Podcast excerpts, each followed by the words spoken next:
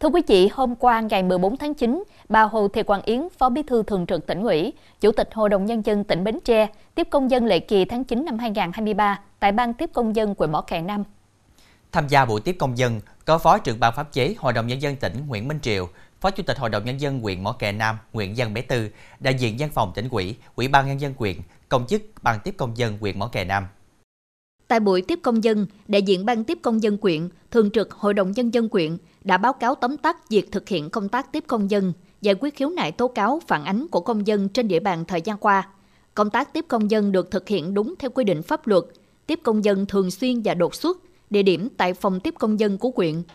Phó Bí thư Thường trực tỉnh ủy, Chủ tịch Hội đồng Nhân dân tỉnh lưu ý lãnh đạo địa phương tiếp tục quan tâm thực hiện tốt công tác tiếp công dân đúng theo quy định của pháp luật – Đối với những trường hợp người dân khiếu nại phản ánh, Ban tiếp công dân quyện phối hợp các ngành chức năng thực hiện theo chỉ đạo, dẫn động người dân chấp hành theo quy định.